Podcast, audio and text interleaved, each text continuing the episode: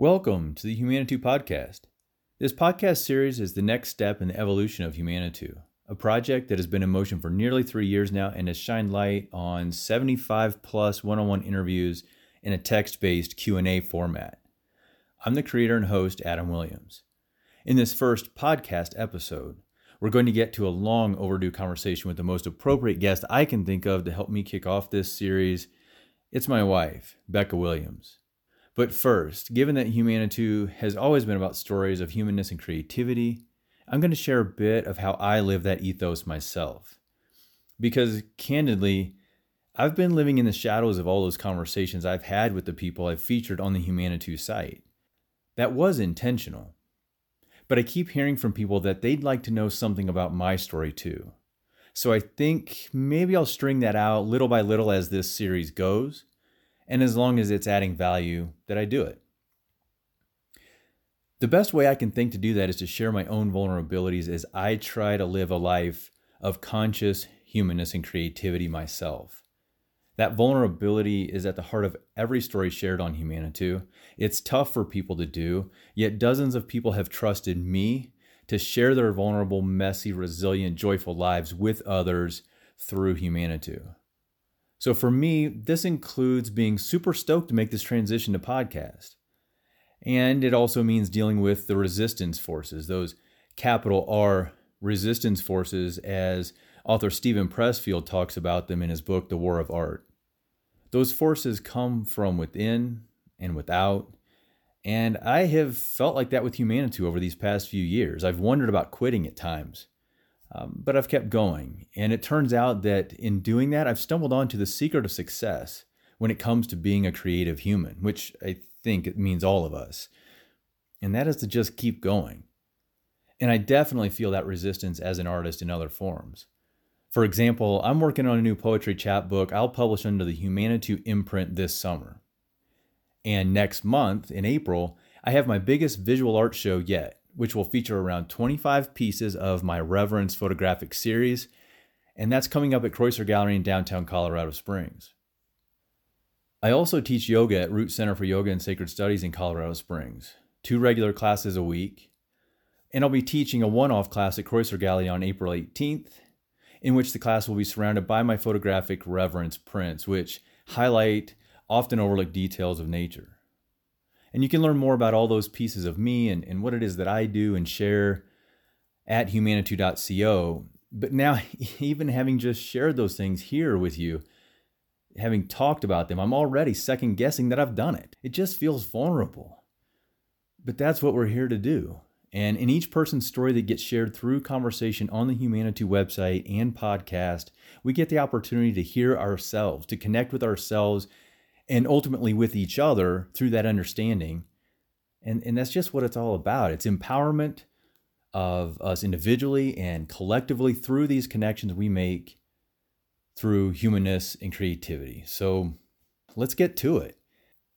In this first Humanitou podcast episode, I talk with my amazing wife, Becca Williams. I reveal a secret that I've been holding throughout our 17 year relationship, something that I'd been playing it cool with since our beginning, and I just decided now's the time to fess up. We get into some intimate experiences we've shared along the way in those 17 years, too. Things that we haven't talked about for many years the decision to have kids, uh, and the miscarriages that occurred in the process. And Becca also shares how she applies her spiritual practice of yoga to life off the mat, including in her career as a consultant in the technology field. And she also tells why she went into the Peace Corps in her 20s and subsequently dropped out. And we talk about other things too. It's an overdue conversation with a guest who is integral to Humanitou and should have appeared on the site years ago. And so it offers us a super fitting christening of the Humanitou podcast. So here we go.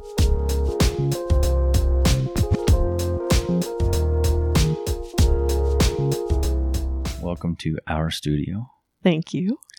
And I want to emphasize the hour because you are a very significant guest to be here as the first person.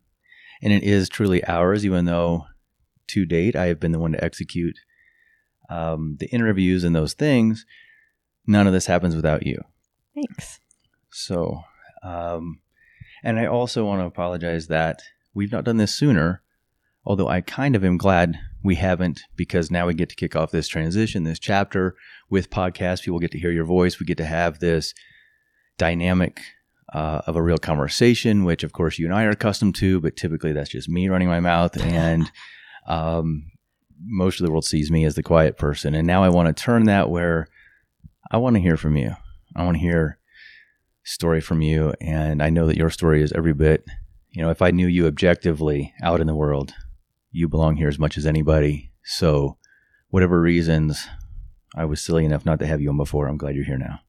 I appreciate it. Am I number 77? I don't know. Oh. We're somewhere in the ballpark. The, the count gets a little fuzzy because some people I've interviewed maybe more than once, things like that. So it depends on how I count it. But we're getting up there. Your count, uh, number one on the podcast. So I want to kick things off with revealing a secret to you that I've been holding for nearly 17 years. Um, so you know that I have a story that I tell that uh, occasionally reminds you how you once preemptively. yeah, you know where I'm I going knew here. this was going to come up. Really? Yeah, I figured it might. You preemptively rejected me when we met in grad school for photojournalism in Missouri. And we were at a music venue mm-hmm. and we had other classmate friends around. And you decided at one point when one of them walked away to just go ahead and tell me, I think you should date her. Which was a very clear signal to me. Whatever you do, stop looking across the table at me because it's not here. So I have managed to just keep this to myself all these years that I actually was into you. And I don't know what vibe I put off. I don't know why you decided that I was. And I just took the hint. I feel like I'm good at taking a hint. I took the hint. You wanted me to date someone else. That means don't date me. But now I want to go back to some of the stuff of why it was that I was into you, why I was interested, and it actually is some of the same stuff as why we're here now. I love it. You, you know, you came to grad school having been in the Peace Corps. Travel clearly was part of your life. Uh, you know, a, a strong and independent and capable person with a voice, and it was intriguing to me. So let's start there. Let's start with Peace Corps. Travel is a broader sense for it, maybe. However, you would like to take that, but what those experiences were and have been to you, and what that has meant as maybe a shaping factor even in your life. Yeah. I feel like I have to say I'm a, I'm a Peace Corps dropout, so I did not put in my entire two years. It was something I thought about for a long time in college. And when I graduated, it, it took a little bit of time to get medical clearance to actually get in. I was offered an opportunity to go to Moldova in Central Europe. I really wanted to go to a Spanish speaking country. I had been learning and practicing Spanish since I was 14. So when that came up, I tabled the idea of Peace Corps for a while, and some months passed. And then another opportunity came up in sub Saharan Africa to Malawi. And as I thought about it, I decided that would be a really incredible experience to go to Africa, being in my early 20s. So, because I had a college degree, I was effectively determined to be qualified to go be an HIV and AIDS volunteer in Malawi, Any college degree. pretty much. Okay. My undergrad was in psychology. I had a minor in photography, international studies certificate, uh, almost a second major in Spanish, but nothing related to HIV and AIDS education. Okay. And what language do they speak in Malawi? Chichewa is one of the predominant languages, So not Spanish. not Spanish. Okay. Go ahead. So I shipped off to Africa, had a couple months of training, living with an incredible host family in pretty humble surroundings. It was a, a brick house, but without electricity and running water.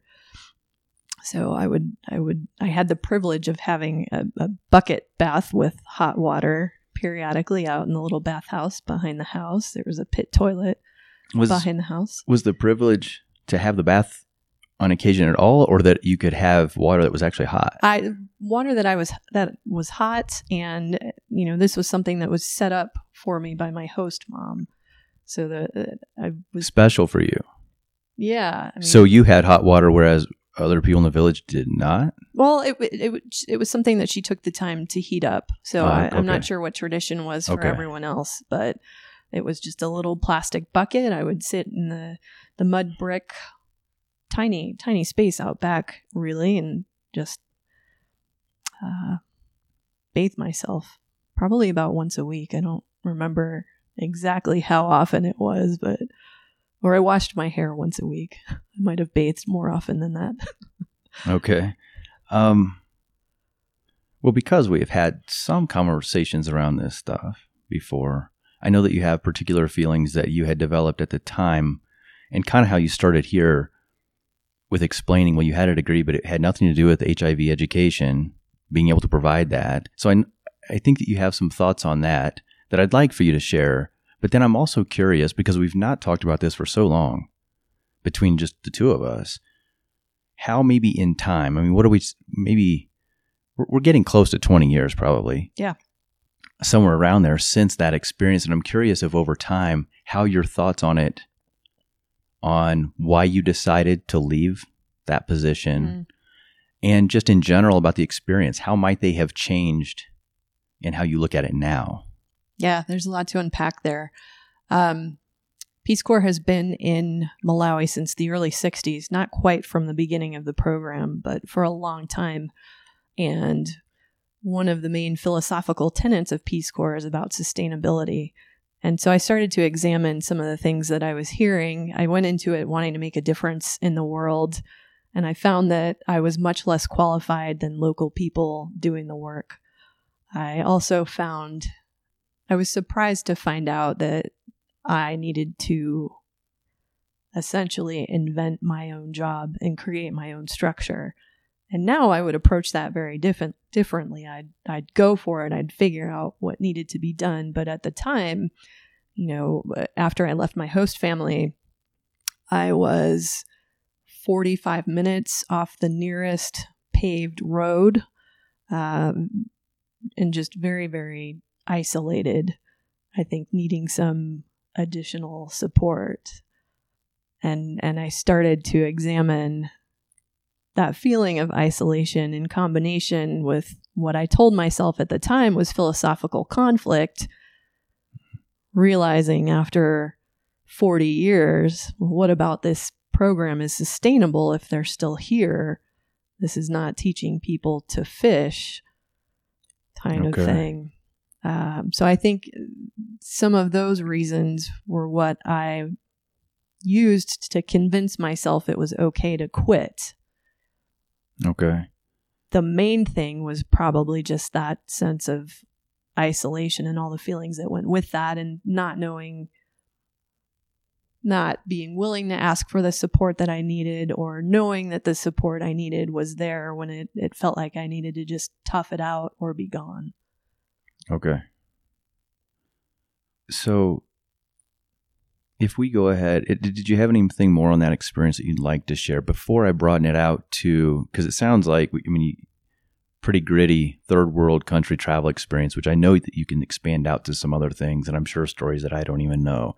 So, is there anything about the experience or about your reflections on that Peace Corps time before we go ahead and broaden that out?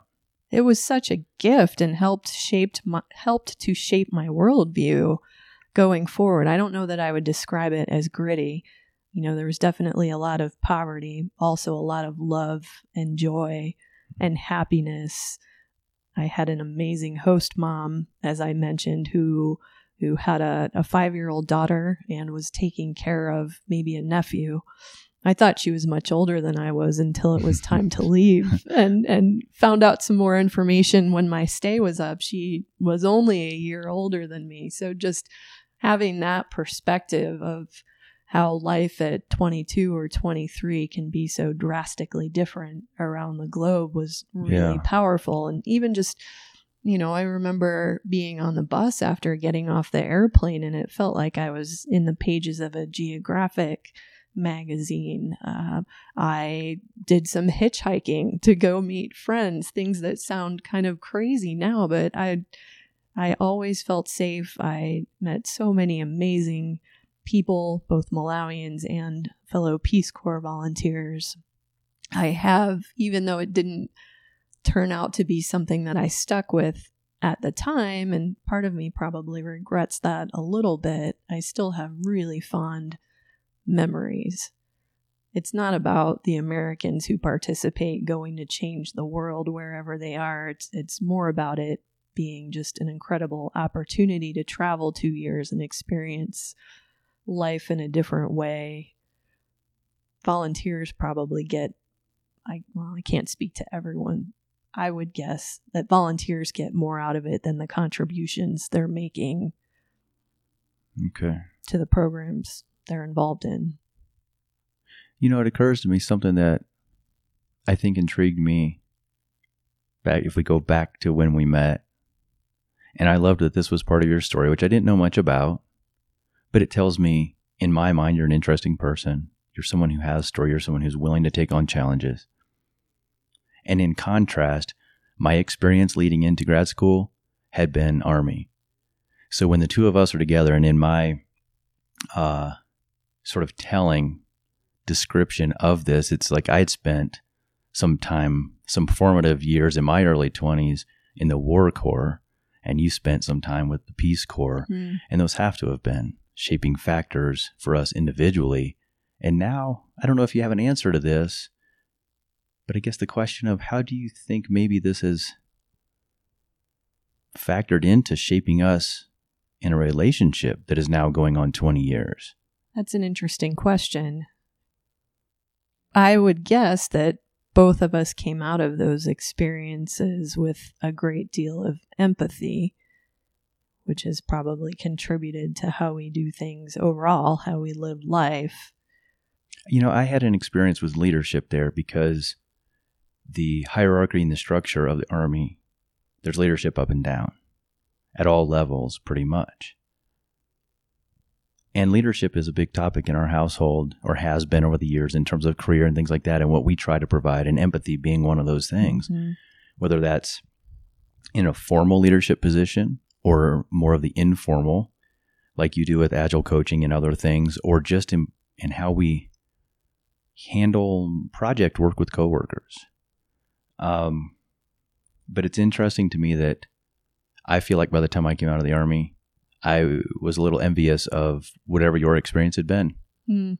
in the Peace Corps because that was really going out into the world and maybe serving in a way that by the time I was out of the Army was something more in line with what I hoped to do, being more human oriented in service without a weapon.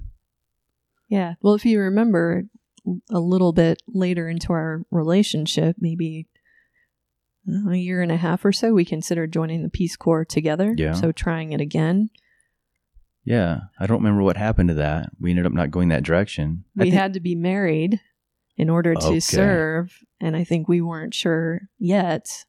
We were still thinking, well, we don't need to be married.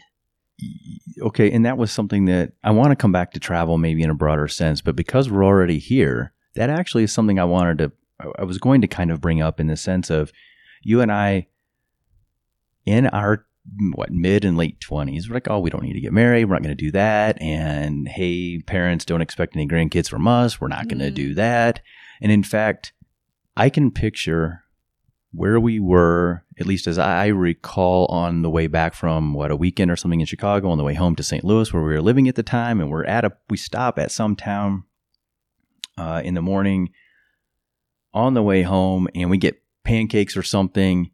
It's a village square. Okay, I don't Something like remember. that. I could picture if we went into the restaurant, I could take us to the table, Yep. but I don't know the name of the town. Bolingbrook. All right.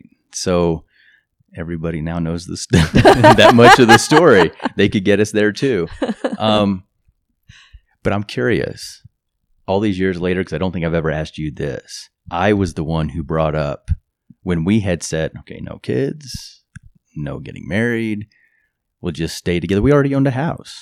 We were already on whatever path we were on. And then I don't know if I threw a wrench into things, but I know that I was the one who brought up, hey, so what if we decided to have kids?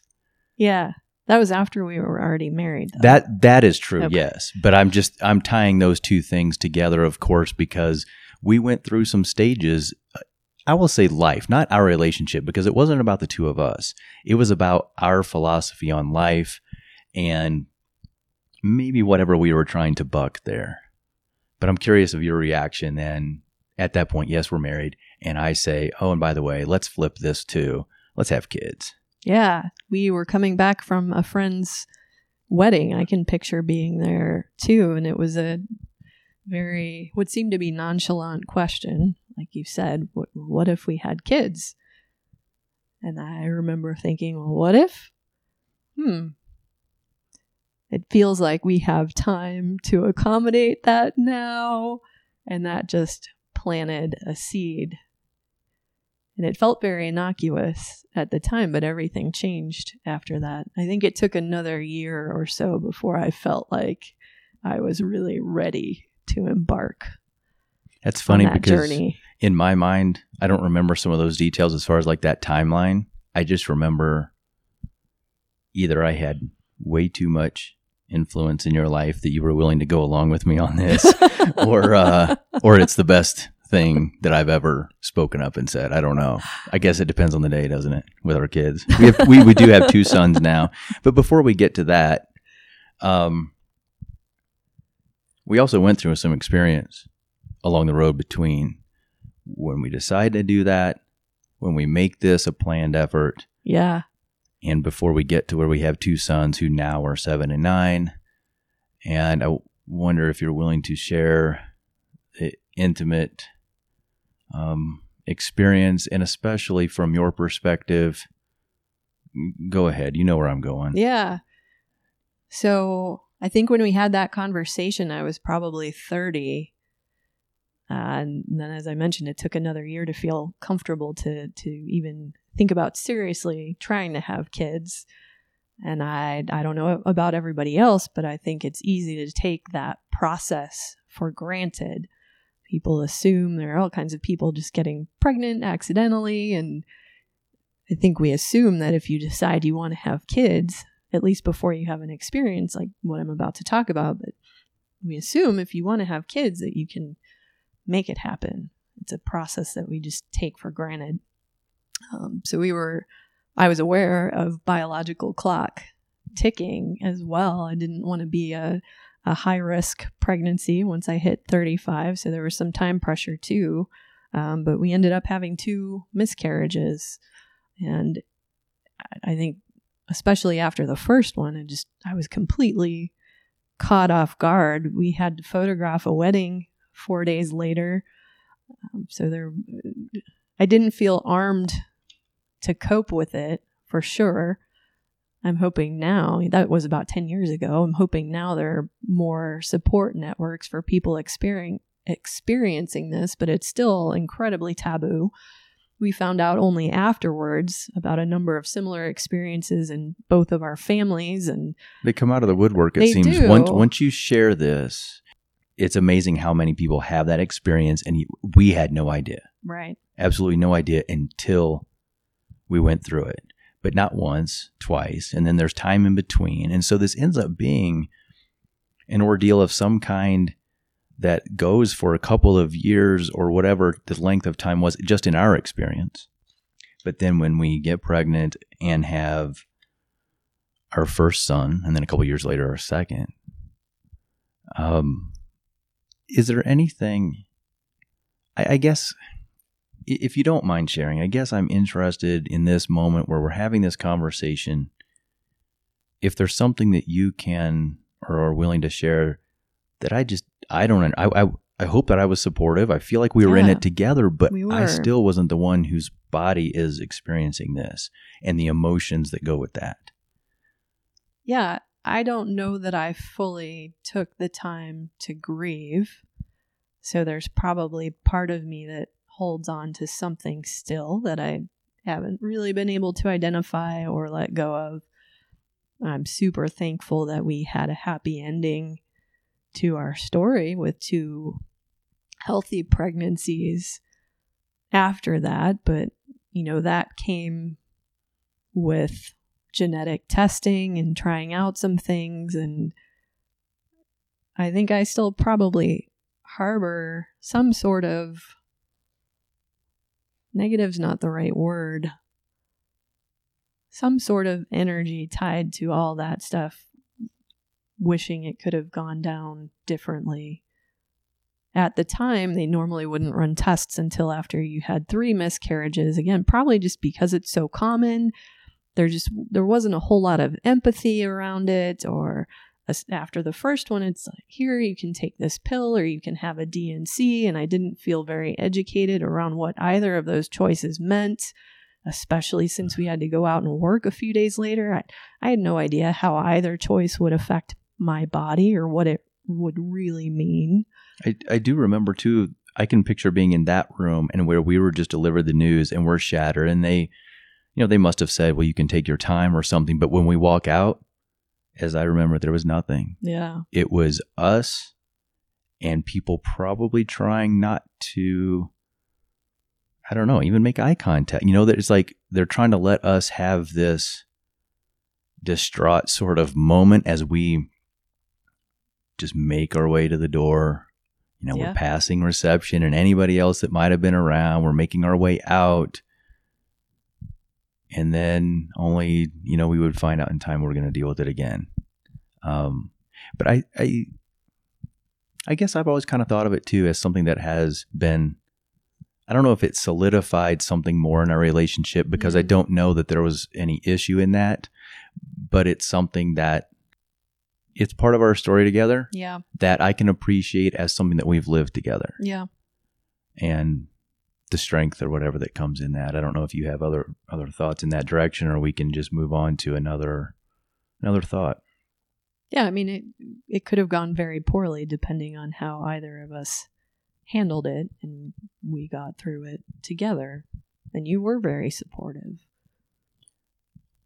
I I'm glad that I was then, and I think that we've both come a long way in, in terms of empathy and compassion and, and Mhm. sensitivity and who we are as human beings. Um, so, um, yeah, I you know, there's no way for me to delicately now segue. I think from that subject matter back to travel. So, um, we can either just move ahead or or if you'd like to go back to that because there's a lot of joy in that as well as the challenges of much of the you know third world travel i would say has maybe been the dominant parts of the world that in our younger years we've gone to Hmm. um, is there a particular place story experience something out there in the world that um, i wasn't there with you for you know we each Mhm. had traveled and lived in other countries obviously before we met because we've already described some of that where we were both overseas with peace corps and army and, and things like that and what what's something that I don't yet know because you're slow to bring out the stories. I'm the one who likes to who tends to tell the boys and tell you, and then I'll find out about something from you. I'm like, where was this story all our lives? I don't know if there's anything left that fits the bill in terms of things you don't know. Um, I Oh, did it a couple of true. I did a couple of solo backpacking trips in my early and mid 20s. So, four weeks in Europe the first time, and 10 weeks in Australia, New Zealand, and Fiji the second time. I spent some years, again, in early 20s, living at home and just working three jobs to save up for those travels. So, I think that time. I, I have fond memories of those trips as well but every every place we go to almost becomes our favorite in a different way from those we visited before if we bring it back to the family thing and the fact of of our sons and all that stuff, we have started in the last couple of years to take them out into other countries and to Mhm. travel as well. And you know, I like to look at a lot of our experiences as and I and I ask people, you know, throughout Humanitou conversations, I've commonly and frequently asked people what they look at as shaping factors in their lives. Mhm. Um, travel is one of those topics that comes up where I ask them kind of what the significance of travel they think in life is. I, you know, Mhm. you and I both have talked about that many times over the years, but um, it occurs to me as we're sitting here, we've talked about some different topics here already, but all of them are significant. What we're touching on, all of them factor into who we are and as we grow and evolve. And not to ask you to put sort of a be able to define as if it's the ultimate answer to anything. But so far, I mean, marriage and a relationship, I mean, that's not unicorns and rainbows. and at least not, it's not been in ours. We, we've put a lot of work into it, right? Yeah. We're talking about kids and the miscarriages and travel and Peace Corps. And you learn something about yourself in letting Peace Corps go earlier than you would have otherwise Mm. dreamed. And we're now in our 40s. Mm. Um, sorry if I shouldn't have given out No, your age okay. there, right? I Almost think we're 42. I'm I think we're both proud of. Yeah. Yeah. Um, we, we feel pretty good with it. So we're almost 20 years into the relationship. We're 20 plus years into adulthood. What the hell have we learned? What have you figured out? Where are we? Oh, what do I do with that? whatever the answer is, whatever comes out. It's not the final much. answer. Yeah. I mean, humility, empathy. We've learned to recognize. I, back to the travel point, that's been the greatest education of all. We've been vor- very fortunate to be able to fund that through different means. Going back a ways, we took out extra student loans to be able to travel at times. We worked multiple jobs, um, but recognizing the privilege that comes with being able to do that and just I'm not sure how many countries we're up to collectively. It's more than 30. I think together we've hit 6 out of 7 continents, but it's been such a huge education. We are often raised in the US to believe that the US is the best and, you know, rah rah America. And it's easy to see, not necessarily a popular opinion, but it's easy to see when you leave the US, we're doing a lot of things wrong. You don't even have to leave these days to figure that out. We have so many things wrong. And I think travel helped open our eyes to that. Just to understand that there are possibilities. Yeah. To- and just, Well, as individuals, right, we, we try to work with the fact that the, the idea, I don't have all the answers. So then if we expand that collectively to the country, we don't have all the answers. There's possibility. We, you talked about it in, in Peace Corps. yeah. Th- that well go ahead i mean however these things tie in what what we see when we're out there in the world and what that has done to inform something in you Yeah, I think the older we get, the more we realize we don't know. Not that we've Hmm. ever procra- proclaimed to have all the answers, Wow. but we're much more comfortable now with checking that ego at the door and saying, I don't know, whether it's in a work context or to our kids or wherever the place. I might I- be guilty at some point of when i was a teenager having decided i knew everything Okay, fine. Yes, 18 year olds know everything. 22 year olds know everything. And then maybe once you start getting closer to 30 and definitely into your 40s, it's like, well, shit, there's so much I don't know. And we're always learning and growing too. We actively make sure with, that we continue to learn. We're both lifelong learners and we're trying to instill that in our kids. Yeah. Super driven by curiosity. So, with all of that comes the recognition that there's so much we don't know. well and then you and i in the last couple of years have also dived into this massive inquiry into ourselves as individuals Mm. through the spiritual context um, of yoga as a practice, um, which to both of us means so much more than the asanas or the poses. That that sense of it Right. that that some people um, will first think of at the mention of the word yoga, and so that has opened up a ton of work and self reflection and Mm. self inquiry and all these things that it has given us a common language, a common vocabulary um, beyond words. It's concepts in our conversations personally at home. And I know that you use that um, you know, on a daily basis, just as I do, and in all kinds of contexts, which include professional. Mm. So, if we take what we've learned throughout life, the things you were just describing, humility and all these things, and learning to let go of this idea that we know so much, and where can we learn more, and how can we use that in our interactions in the world? How does yoga fit into that? And you can go ahead and use that at some point to segue into those professional things I just referred to. Hmm.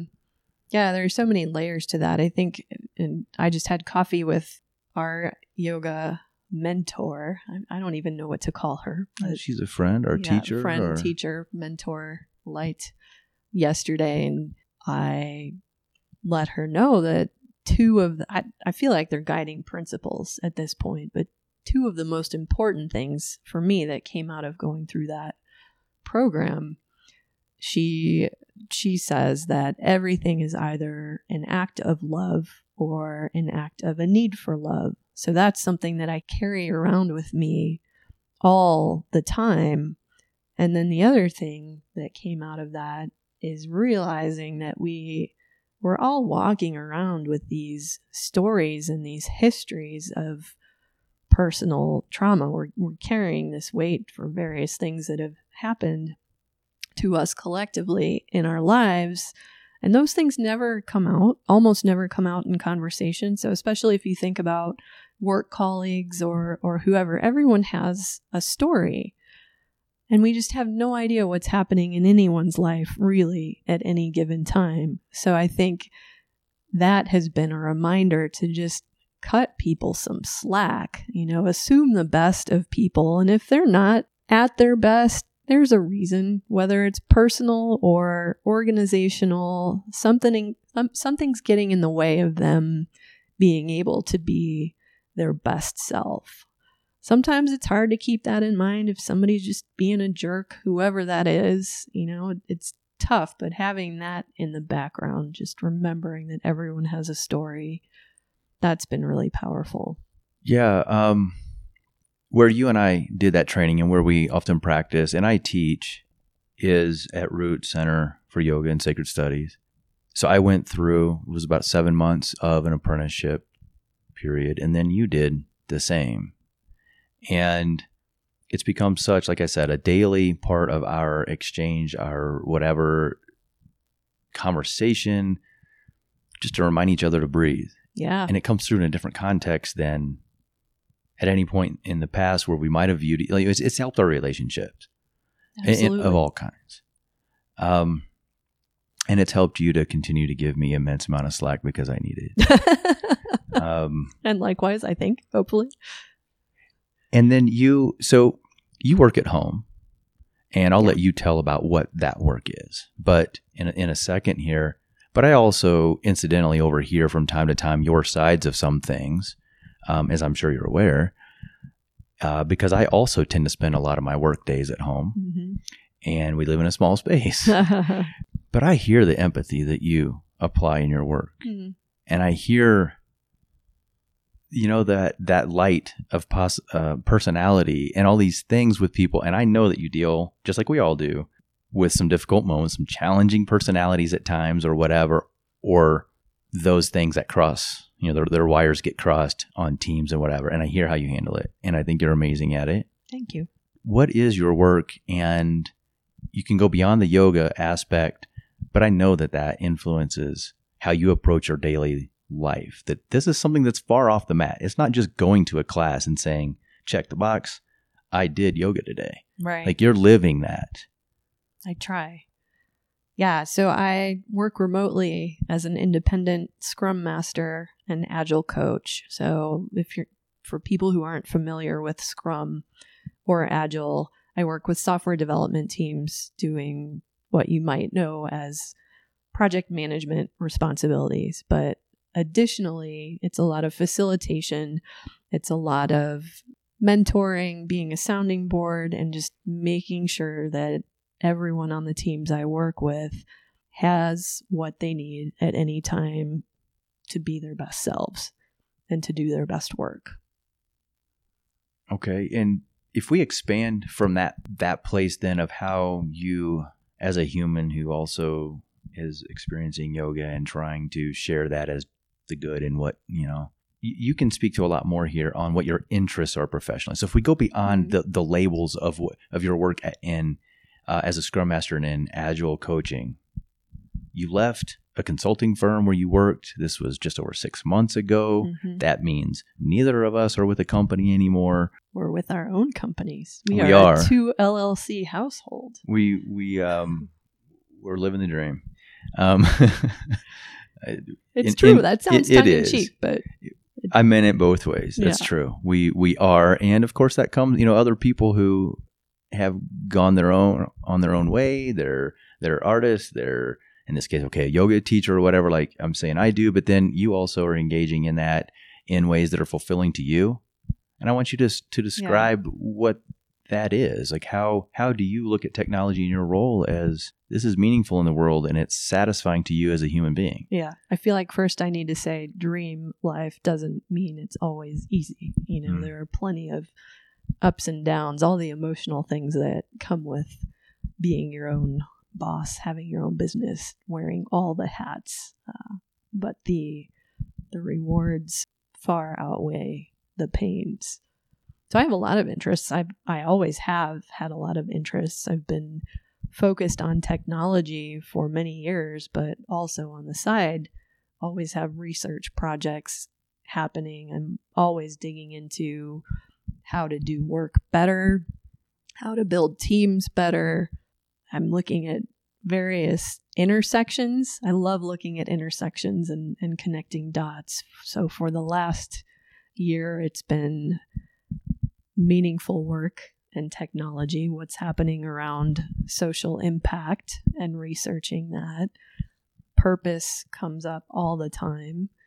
And just what's my place in this world? How am I going to make a dent in the universe in a positive and meaningful way?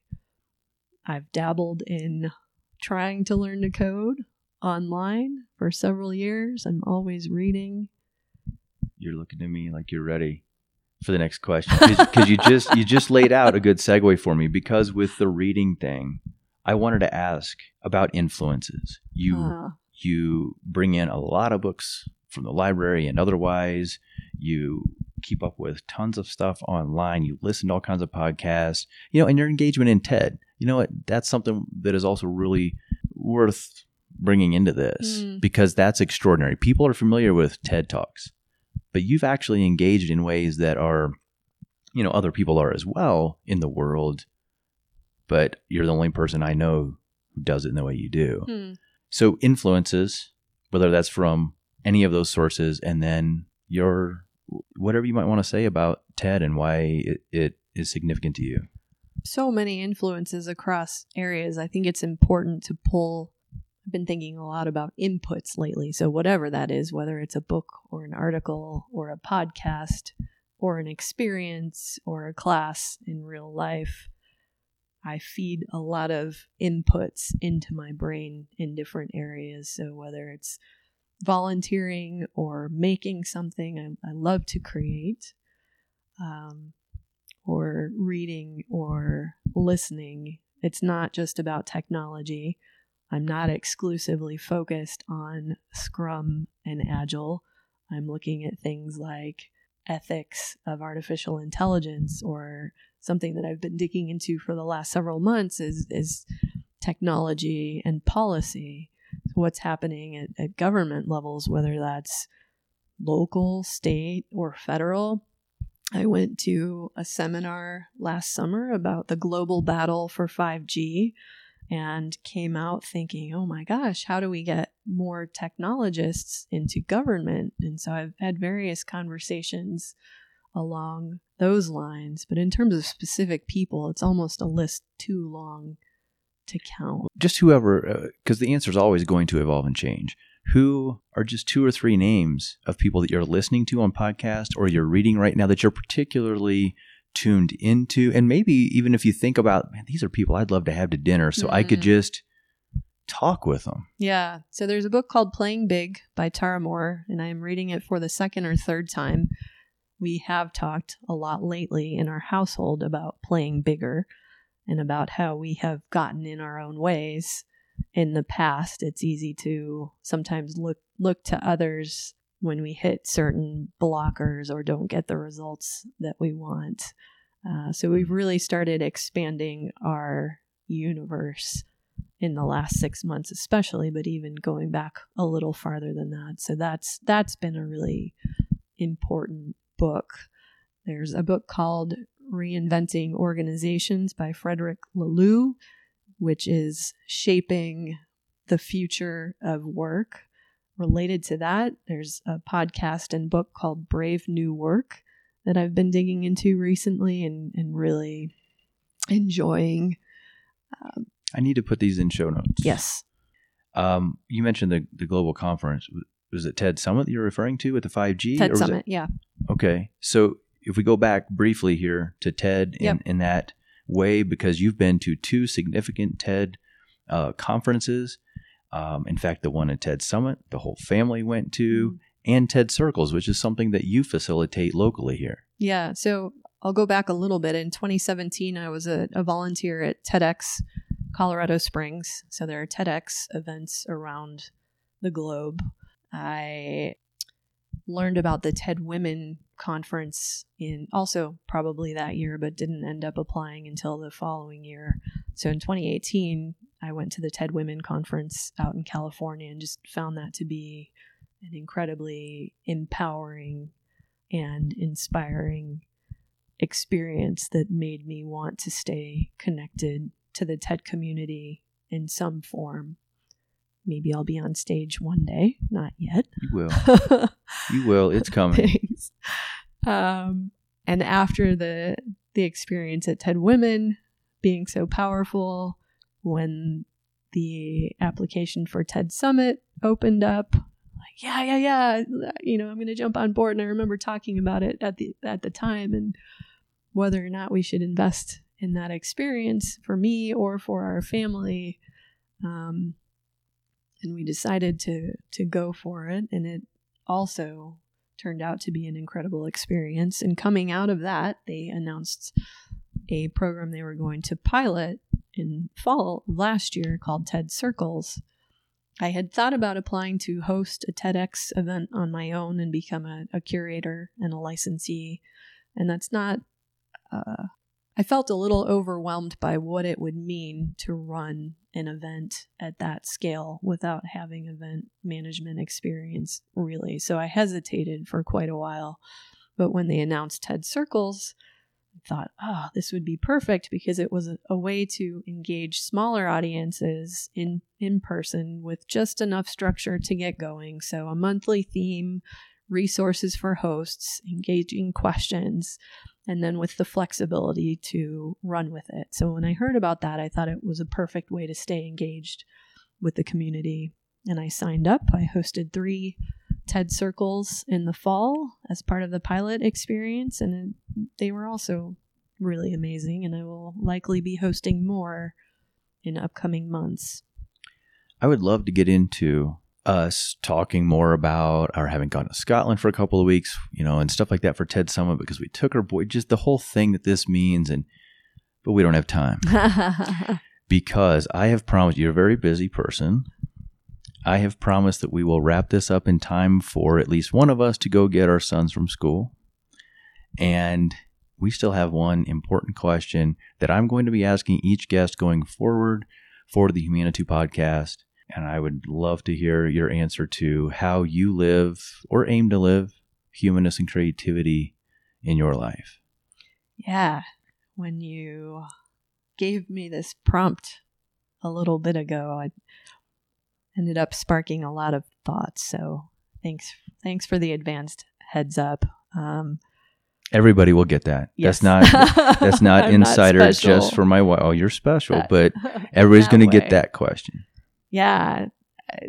So I think for me, humanness, humanity, I just started opening that up broadly and it was it turned into well what's my approach? What's our approach to living life? So what are what are our guiding principles?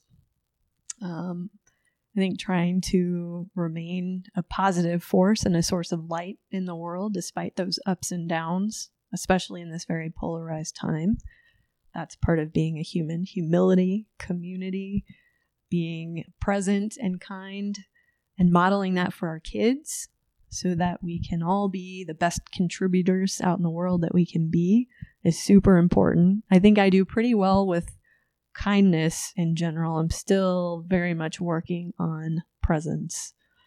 We talked about remembering how everyone has a story. And I think sometimes when when those personal traumas come up, people talk about being broken. And that's something that has changed in our dialogue. We don't Yeah. talk about broken people. We just Or say what's wrong complex. Yeah. Yeah. We don't say that as parents, We and we don't say it to each other. it's just recognizing and holding space for the fact that everybody has their stuff and and I've got some stuff. we talked a little bit about recognizing privilege and, and with that recognizing bias as well. And how do we mitigate that? How how can we be strong allies and champions for others? How do we hold ourselves and others accountable? Sharing prolifically for me is part of being a human and you know always learning and growing and making mistakes and learning from those and doing it all over again. You share openly. You just showed a, a post to me that you wrote for your website, Thought Distillery, which is the name of your LLC, your business, um, as an independent consultant, and opened up I- dozens or even more yeah of ideas, dozens.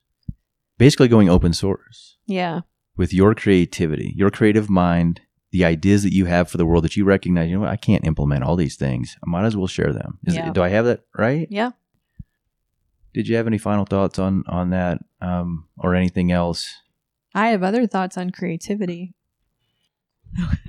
Let's do it. The boys will be waiting for us. We'll we'll get them. I think you know a lot of times when we hear about creativity, we'll we'll hear people, and it always pains me when I hear this. But so many people say I'm not creative because they tie it to drawing or something related to the arts, and obviously create is part of the word. But there are so many things that you can be creating on so many levels. So I see that as a much broader thing. You know, you can be creative in process or how you live life or how you see the world or how you design a business. I think creativity means being willing to challenge conventions and the status quo and inertia and connecting things that seem unrelated on the surface.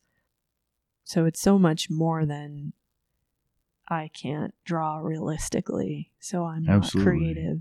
Everyone has that within themselves. I think it gets gets conditioned out of us over time. So sometimes you have to make an active effort to reconnect with that, but we all have it in some form. That, And that ties back to humanity. You support me in that way. That's light you have shown me over the years because I've been so hard on myself. And then in the Mhm. last couple of years, and with yoga and, and the apprenticeship and the practice and the teaching and all this stuff for me, I'm getting, I'm more equipped now to help myself, but I still rely on you so much. Mm. you help um, me to see myself in a better way and allow for these things and to have more courage in going forward in those things. And and on that note, I want to thank you for doing this. I hope maybe we get to even do it again Yeah.